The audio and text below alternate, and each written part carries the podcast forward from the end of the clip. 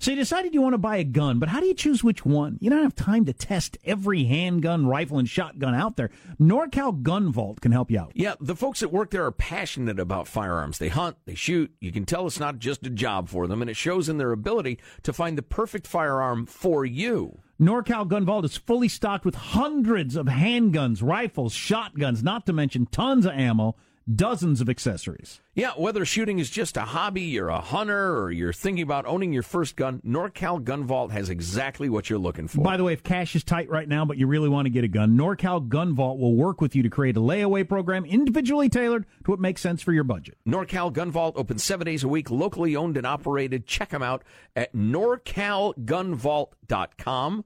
NorCalGunVault.com. It really matters when you're dealing with experts. Go to norcalgunvault.com. norcalgunvault.com.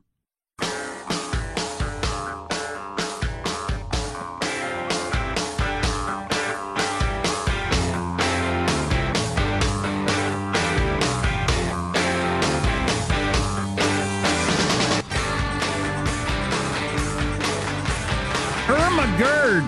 Ermagerd. So many things to catch you up on. Interesting things that are going on in the world. Well, let's get to it. Breaking news. Breaking news.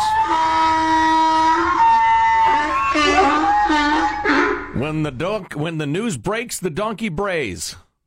I'll have I'll get that right one or, of these days. or something. Yeah.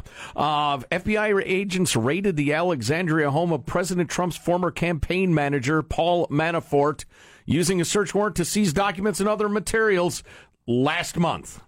So it's breaking old news, apparently. How this didn't leak, I don't know. They showed up without advanced warning in the pre dawn hours of July 26th. Is this a leak? The day after he met with the Senate Intelligence Committee. Yeah, it almost certainly is. Um, certainly wouldn't shock me in the least if Manafort turns out to have done something that ain't cool, or Flynn. Well, what was it from the moment he appeared on the scene? We were saying, yeah. man, does he look like a gangster? Yeah. So, well, we'll see. Yeah, we'll see. And that's Um, enough time spent on that. We'll, uh, you know, the investigation will be grinding on for the rest of our lives. Unless the world comes to an end due to war with North Korea, we're going to talk to Jamie McIntyre coming up in a little bit on what a war with North Korea would look like if if we can if we tried to pull off what Trump was talking uh, about. What would that look Fire like? Fire and fury, and frankly, power. And frankly, power. Right. We'll play that whole. Thing. They will for be you. met with fire, fury, and frankly, power. Whoa! Mornings on fire, fury, and frankly, power. China. I'm frankly power with the news. I have been waiting for this for quite some time because uh, passwords uh, piss me off on a, Delaney, on a I'm sorry. Delaney just texted, Mooch, stop the leaks. That is some pretty funny commentary. Yeah. No, he didn't, honey. and and he's been fired. I'm sorry. Passwords. Passwords passwords. have pissed, pissed me off on a near daily basis. There, there's rarely a day that goes by that yesterday, booking for my solar eclipse trip. I'm on Expedia or something, Oh. and I used that five years ago the last time I used it, and it needed a password, and apparently the password I thought I was using back then is not there. The one I've got in my notes is not, or something, or, or they changed their rules or whatever. So I've been waiting for some sort of breakthrough. Iris scan, the thumbprint helps sometimes, something. Grundle scan. This is a pretty big breakthrough in that the guy who invented all, most of this nonsense back in 2003 says it's all pointless. Which nonsense are we talking about? I'll get to that. Okay. So this guy is now 72 years old. His name is Bill Burr. He did an interview with the Wall Street Journal 15 years ago. He was given the task for the federal government of coming up with some standards for passwords to try to protect information. This is in the infancy of this sort of thing. It's a worthy goal, obviously, given the hacks that have happened. The government figured out in 2003. This is before um, a lot of this, you know, maybe you don't remember the timeline, but there wasn't really much of this password and hacking and all this stuff going on even in 2003. We finally decided, you know, we got to we got to have passwords for this stuff. So write guidelines. He says there was nothing to go on. He said I wasn't given any information, any data as to as to how people were doing it or what was effective or was not, and he more or less just made it up. Um, and now looking back, w- now that they have information to go on on what gets hacked and what doesn't get hacked and what's effective and what's not, he's found that almost everything that he told us to do or told the government to do, and then all corporations started following the same rules, is pointless. Hmm. Like changing your password every 30, 60, or 90 days, like our company makes us do, is, So the Russians don't get our meeting plans. doesn't accomplish anything, they It's have crap. found. It's crap. The, It's I- crap. the idea of having one capital letter in the middle, or a number, or an exclamation point, or a dollar, or an ampersand doesn't do anything. It doesn't accomplish anything. The only thing it accomplished, they found, is it makes it impossible to remember your password. Don't. And it cuts way back on the ability for people to function, either to get work done or just enjoy their lives. Well, and correct me if I'm wrong, 90% of hacks involving passwords result from a phishing scam where they say, What's your password? And some numbskull replies. So Very often um, they're cleverly, uh, you know, disguised. So th- they have changed the standards for the government, and uh, hopefully this will filter out to the real world over time, and they won't make you reset your password or come up with something that you could never remember in a million years. It's got to be at least 75 characters, include a number, a capital, a letter, a punctuation mark, a quote from Faulkner, and a generally accepted economic uh, uh, uh, formula. So the new The quadratic equation. the new guidelines are you shouldn't change your passwords unless you have been informed there's a specific there's been a hack or you're about to be hacked. Other than that, leave your password the same. Hackers. for as long as you want.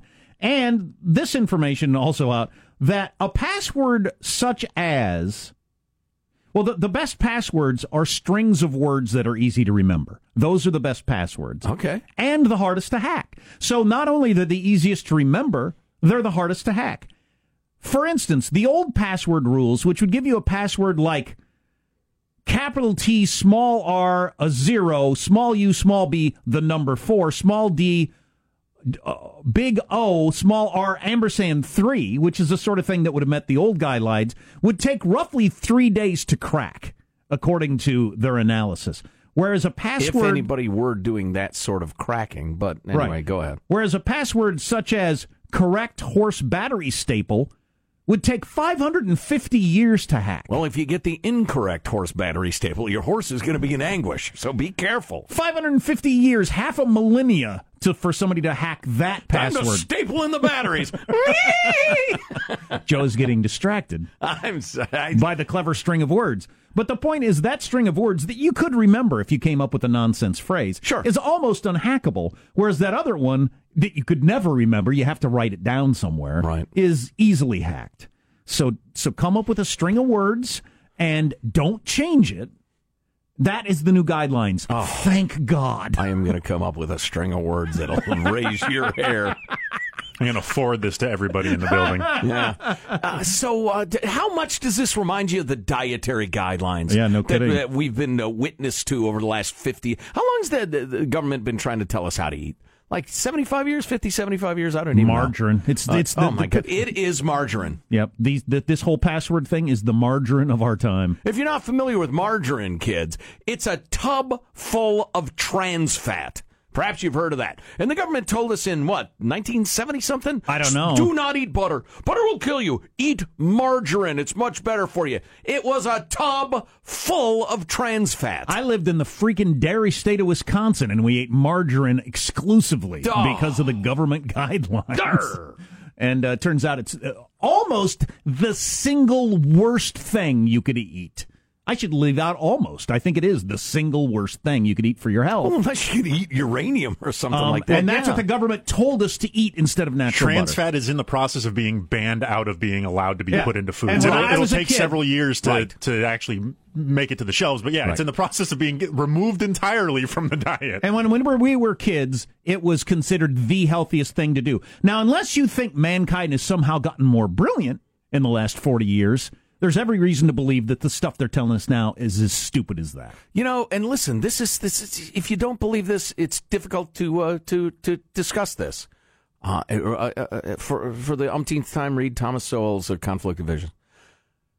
Knowledge increases in mankind. Wisdom and character, not really, not really. Incrementally, we're no longer afraid of witches in the West, for instance. but there are plenty of societies where there are. I'm a little. they- I'm a little afraid. um, yeah. Well, this guy. They fly on brooms. That's This, crazy. This guy was told by the government to come up with some guidelines with no information on anything, so he just kind of guessed. right. it's like, well, I got to give them something. They're, Yeah, exactly. They hired me to do this. This is my job. He didn't know it was going to go out, be used for the next 15 years, and go out into the corporate world and everything. yeah, yeah. Better throw in, uh, I don't know, maybe a capital letter, and uh, he's, he's looking at his keyboard, a uh, punctuation mark, and uh, number two, and a print screen. No, that doesn't make any sense. Take that out. Yeah. So anyway, the numbers and the letters thing. Yeah, that's that's it. And it's got to be, I don't know, kind of longish, I guess. Uh, yeah, six characters or more. Eight? No, eight. I, I, I just wish there was uniformity across all the apps and websites because some websites that you get Yeah. we let you get away with six uh, characters. How about some they eight. mind their own effing business? You know what they ought to do? I guess they got to protect their own website, but I wish there was an opt out. Are you willing to take the risk on this meaningless website that you're on now and then of you being hacked? Yes, I am. Yeah, my, my password is a letter A, lowercase. That's all I want. And the, last week I had to reset my password, but they didn't let me use my old password. Like, well, what's the point of all this madness? Dear sirs, if the Russians discover that I bought guitar strings from you, I'm okay with that. Signed, Joe. I hope these new guidelines get out fast, especially the new password every 30 days thing or whatever it is. That's just so annoying. And remember to use the proper Oh. size staple for your horse batteries. One more thing, I got you this text. This is a good one. Um, if I can find it. IT administrator here. So this is an IT guy for a corporation. Every VIP I've ever worked with has asked for and gets an exemption from ever having to change their password. So your bosses where you work aren't having to change their passwords; they get an exemption. Just us dolts have to. So if we do go to war with North Korea, what's it look like? I've, I've heard millions dead in minutes. Is that an exaggeration or? Jamie McIntyre is a, a terrific defense writer. We'll ask him in moments. And the full Trump fire and fury quote, if you haven't heard it, on the way on the Armstrong and Getty show.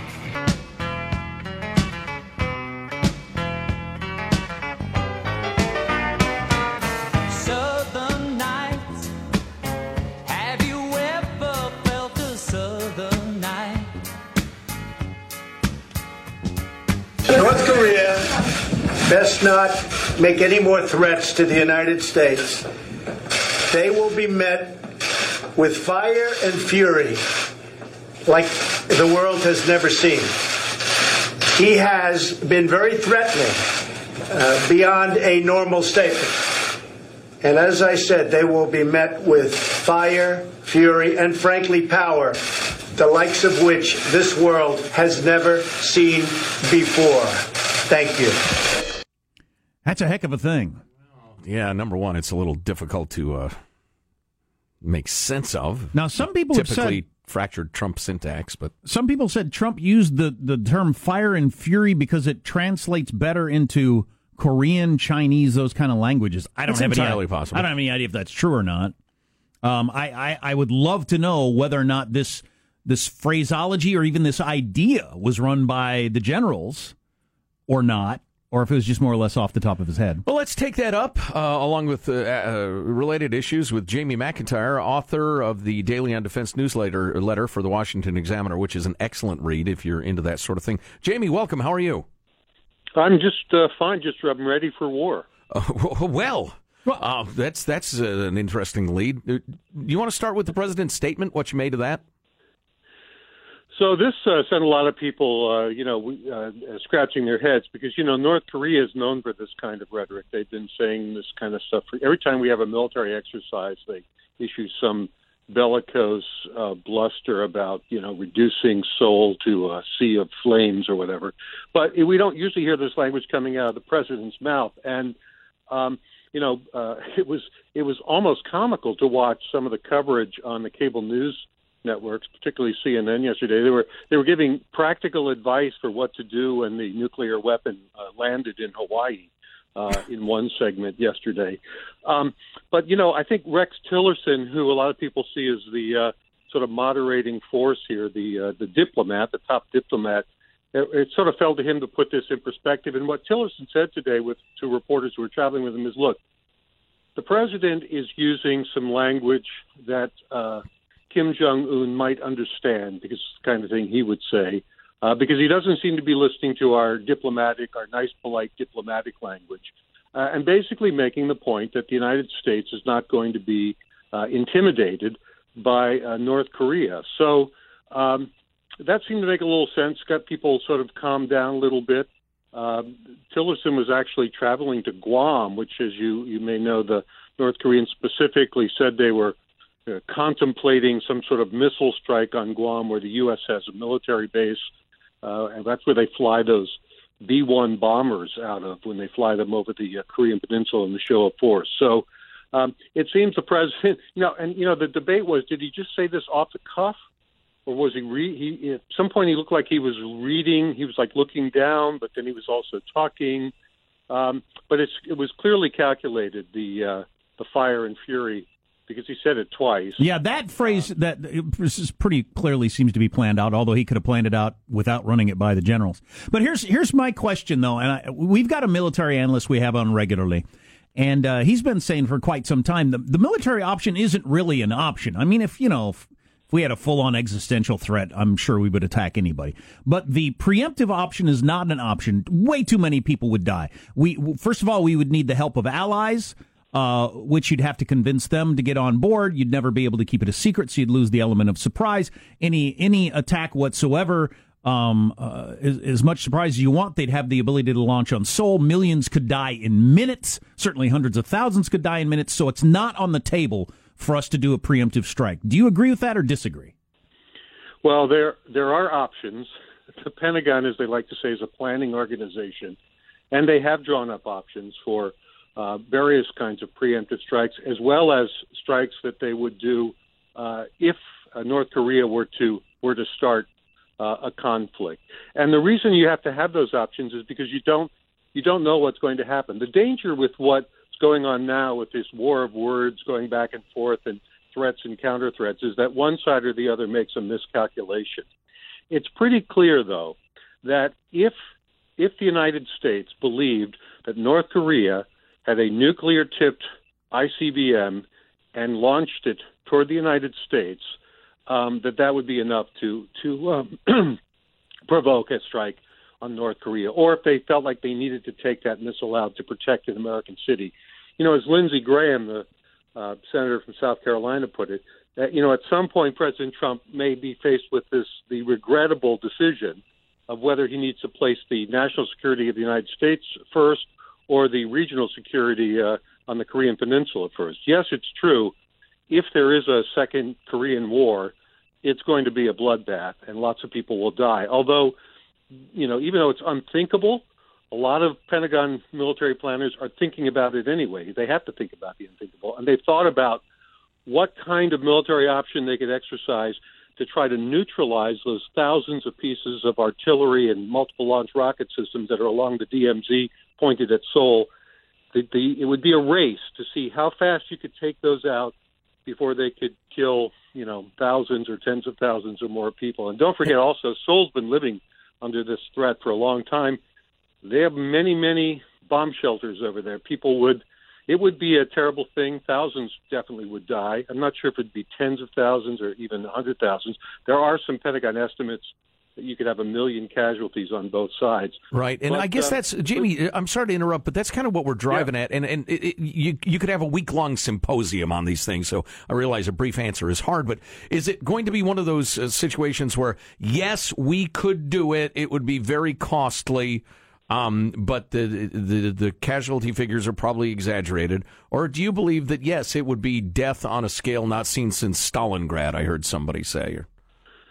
I don't think. I think the. Uh, I think you could do it in a way that would limit casualties, but not to anything that anybody would be happy with. Um, and uh, and I do think that that remains an option. And you know, the, the for diplomacy to work, sometimes it has to be backed up by the credible threat of military force. If you say the option is so terrible we could never do it, then you don't have that that threat of military force. And if you circle back to how we started this conversation with what the president said, I think that was his intent to to back up the diplomacy with some sort of credible threat of yes, if push came to shove, we really might do something. Jamie McIntyre is the author of the Daily on Defense newsletter for the Washington Examiner. If Trump were the kind of guy, just thrown out there for the people who are scared of Donald Trump, which about half the country is, is seems to think, you know, he's the new Hitler. Um, so if, if He, he's not, by the way. no, he's not. If Trump was the kind of guy though that thought, you know what, we're not going to get hit with a nuke on my watch. They've gotten as close as I'm going to let them go. We're going to go first strike in, in, in some fashion. And it, it- you, you can't really dip your toe into the water of a first strike. You'd, you'd have to really go after it. You'd have to do a decapitation of the of the regime. Do you think would the Pentagon allow that if Trump said this is what I want to do? Do you think the McMaster would resign? I mean, how do you think that would play out? Well, we do have civilian control of the military. And, you know, this is not the first time the U.S. has contemplated a preemptive strike on North Korea. They came very close in 1994 when President uh, Clinton was in office to taking out uh, North Korea's uh, nuclear facility at Yongbyon. This is before they had nuclear weapons. Um, but at the last minute, the Secretary of Defense at the time, William Perry, said he thought it would it was too risky. It would risk this all-out war on the Korean Peninsula, and then they went with a uh, you know a negotiated uh, framework agreement. It was called, and we all know what happened after that. North Korea cheated on that, and they now have nuclear weapons, and now we're facing an even more daunting prospect. Well, so you'd have a better argument that, you know, Clinton was almost ready to do it without them having the nuclear weapons. Trump would be making that argument while they've got nuclear weapons. So he's got a stronger argument. It seems to me then he'd be he'd be justified in, in doing that in the eyes of the Pentagon.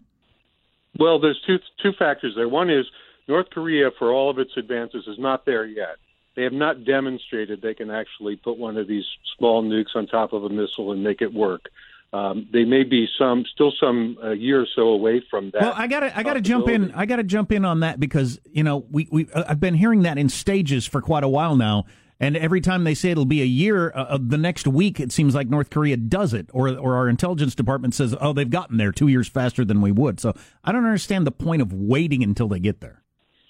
Well, so exact, but exactly, but until they actually do it, until you actually test a small nuke, um, you don't know if it's really if it's re- that that capability is really there. And the other thing, of course, is once you if there's a really credible threat that you know an American city could be at risk, uh, the president will be under a lot of pressure to act. But don't forget, you know, we just had this experience in Iraq in 2003 where we had all this intelligence about weapons of mass destruction that turned out to be faulty. This latest assessment from the Defense Intelligence Agency that North Korea has a miniature nuclear weapon that can put on a missile is an assessment that's based on various pieces uh, of intelligence, and intelligence is not um, is not conclusive. You know, they have a Slam dunk. intelligence It's not a slam dunk. tell me what you. They have a saying that says, "Tell me what you know, and tell me what you think, and make damn clear which is which." Right. This is what the intelligence community thinks. It's not what they know. Well, and it's probably worth pointing out that uh, everybody involved in this conversation has lived their entire lives under the threat of global nuclear uh, obliteration. And so, you know, the cities being at threat is only something you have to act upon if you think that the uh, guy on the other side of the table is going to execute that threat. Final uh, question, Jamie, then we really have to uh, take a break. But uh, what are we hearing from the South Koreans on this topic? Well, so they they seem a lot less concerned. They've been living under this for so long. They don't take anything the North says seriously. And of course, we need to consult with South Korea before we take any action because they're the ones most directly affected. But what some people don't realize is that if the North were to come south or attack the South, we're already going to be fighting. There won't be a big vote in Congress about whether to go to war. We are bound by treaty to defend South Korea since the end of the Korean War in 1953. So if there's a war that's started by the North, we're in it from day one. He writes about fire and fury and, frankly, power. Jamie McIntyre, author of the Daily on Defense newsletter for the Washington Examiner. Jamie, it's always great when we get a chance to talk. Uh, thanks for the time. Thank you, and sorry I ran on so long. Oh, no, no, that was good it. stuff. You Good enjoyed stuff. it very much. Thank you. Um. Yeah. Well, God, if, if Clinton was that close to an attack, to keep them from getting weapons, then Trump could certainly make the argument for an attack because they have the weapons. Right. Right. Although the retaliation, the cost would be much, much higher.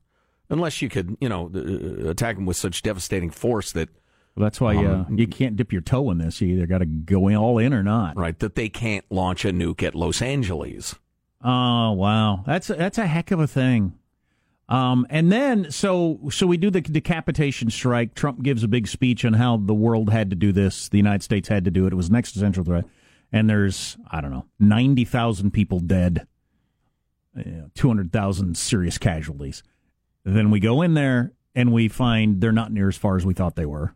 Similar to Iraq, Right, all That's- they've got is a canned ham on top of a Roman candle. yeah, that's a, that's a tough one in terms of world opinion.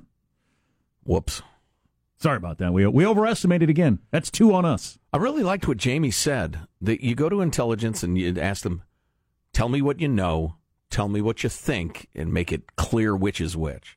That's a good description. Well, and as David Sanger said in the New York Times, um, for years you got fired for underestimating because the, the Chinese and the Russians got farther ahead, and and North Korea. Then Iraq came. Now you get then you get for a while you got fired for overestimating. Right. So it, it kind of swings back and forth, and now it's back toward you don't want to get fired for underestimating. You're not going to lose your job. David, I'm just a singer in a rock and roll band with some words of wisdom there. I don't know. I don't know. No, you don't. Well, Trump is a hell of an unpredictable guy. I mean, part of it might be a ploy, which it is a good one, the madman theory. Make North Korea think he's capable of anything. Yep. On the other hand, I do think he's capable of anything. Whoops. Uh, Marshall's abandoned us during a national crisis, so we're handling uh, the news slot.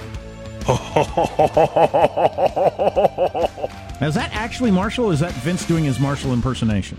That's was Vince. That's Vince. That's really good. That is pretty good. Stay with us. You're listening to the Armstrong and Getty Show.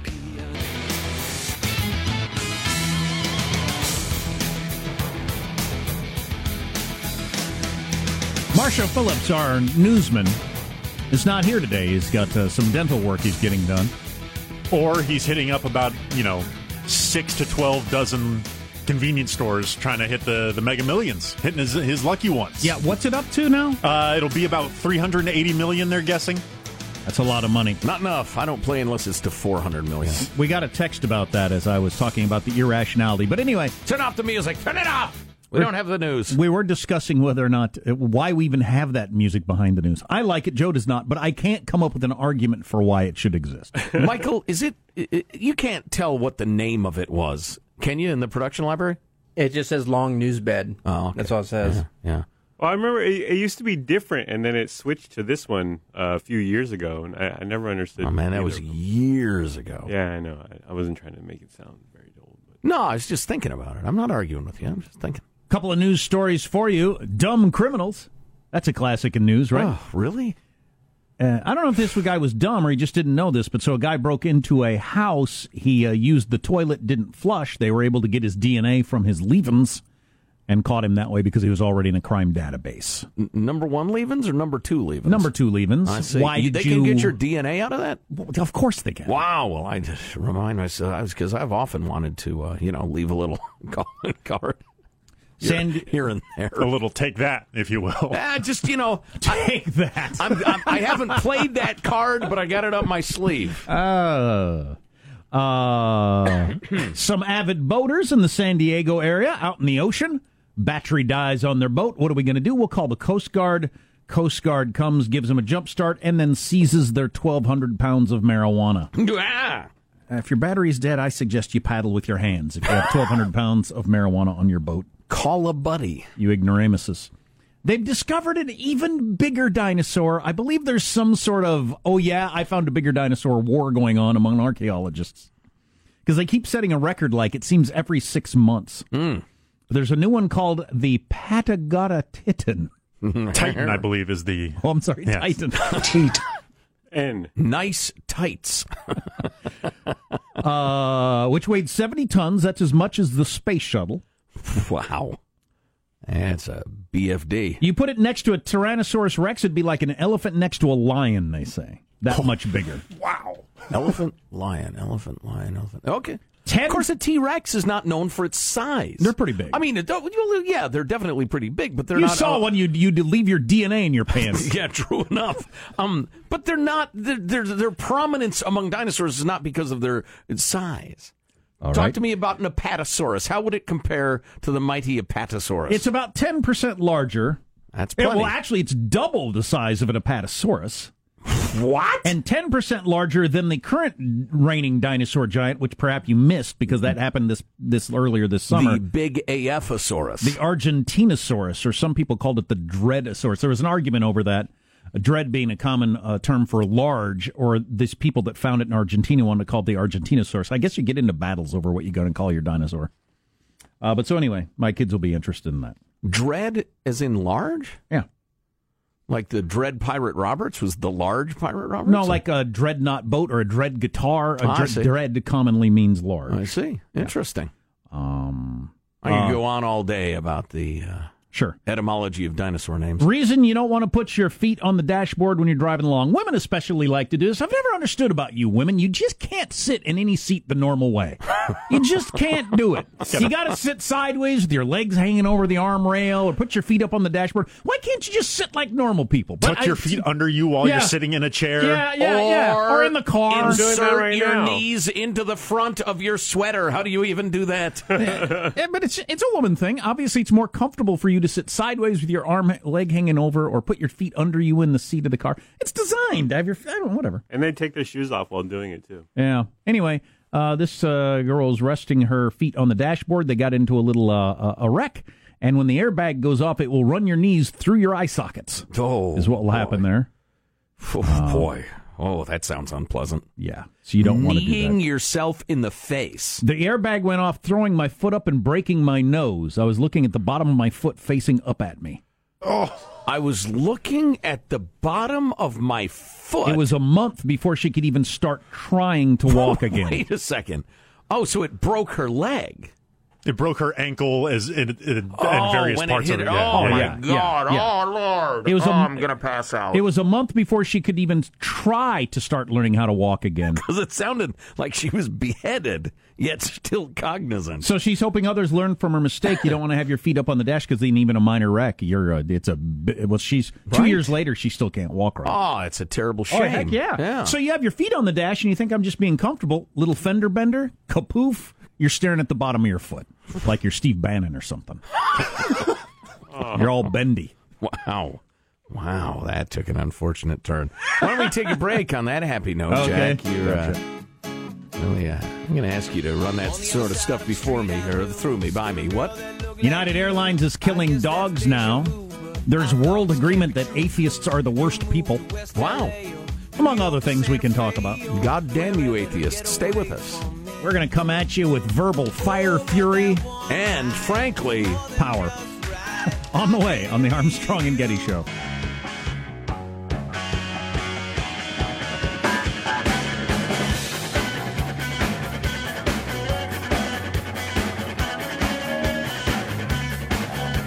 Uh, but everybody is uh, talking about the North Korea situation and how we're going to handle it. Well, this morning, MSNBC had Trump advisor Sebastian Gorka on to discuss it. But I kind of noticed he had a very strange way of saying hello. Take a look at this. It says that it will never give up its nuclear and intercontinental ballistic missile programs. Joining us live now from the White House is Deputy Assistant to the President, Sebastian Gorka. Mr. Gorka, good to see you. Thank you for being with us. Greetings.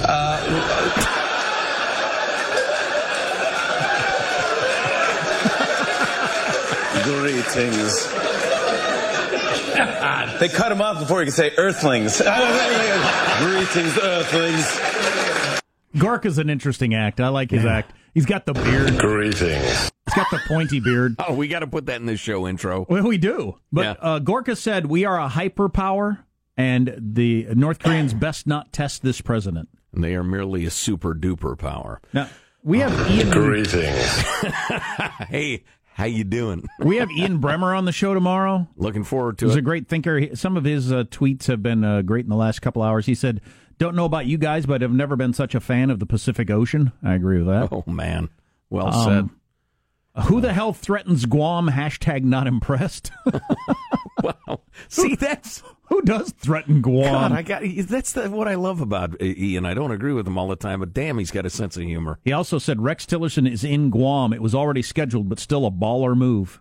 Yeah. I like anybody who says baller move, who's a, you know whose specialty is international relations. Yeah. That is a baller move, though. You you th- you said you're going to envelop Guam in a lake of fire. Well, our Secretary of State's there, so I heard old IB point out that uh, while the, the, the stick is being wielded by Trump, there's also really intense diplomacy going on, and this could be a real breakthrough moment for diplomacy. It is the scariest moment so far in the North Korea thing, but also the most promising, with Rex Tillerson saying, Look, we're willing to negotiate. Let's get together. Let's talk. So he's got kind of an optimistic view of what's going on. Michael?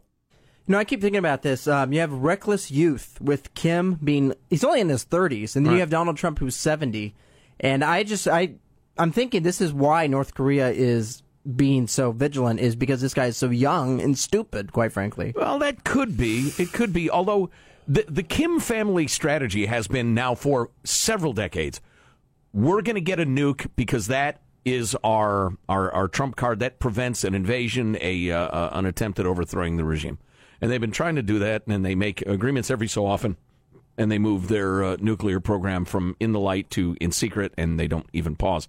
Uh, so that's that's clearly been their strategy. And at the point that they have a miniaturized nuclear warhead they can put on top of a missile that works, then things are at a much more critical moment. So it makes sense that he would be acting differently now too. So, but I, I'm not saying you're wrong, Michael. a 30 year old does have a different view of life and death But than, if you were a- than a than a 50 year old. Oh yeah, absolutely true, absolutely true. But even if you were 110, things would be a little crazy right now. Because of the, uh, you know, what I was describing before. Yeah. Uh, David Ignatius, who's no great uh, the fan of the president, wrote an opinion piece in the WAPO uh, this morning. Uh, among other things, uh, he said were, was this. President Trump's bullying style, even in dealing with trivial matters of domestic politics, obscures the extent to which he has tried to marry U.S. policy on North Korea with that of China. For the most part, he has been surprisingly successful. Beijing and Washington have mostly been aligned, as in this weekend's uh, unanimous UN Security Council vote in favor of additional sanctions, et cetera, et cetera. Boy, that's really interesting. That's a guy who's uh, who, who's uh, studying it seriously. Oh yeah, if you watch CNN or MSNBC or whatever and expect any sort of serious analysis, you're just you're not going to get it. They've decided, look, we're just going to beat on Trump because people like it. Um, and if you enjoy that, go ahead and watch, I suppose, but um, you're not going to get anything serious. You want both sides of the coin? Who the hell threatens Guam? Hashtag not impressed. That's really funny. My brother has spent quite a bit of quality time on Guam as a naval officer, and uh, not impressed. Oh, really? It's strategically located. So ends the list of its virtues. It's not a vacation paradise or anything. No, no, it really isn't. No. It's practically a state, though, isn't it? Tad Grim. They vote there in our elections. Yeah, they can vote if they want, sure. Do we have to count them? No. Hilarious. Ah, boy. You're listening to the Armstrong and Getty Show.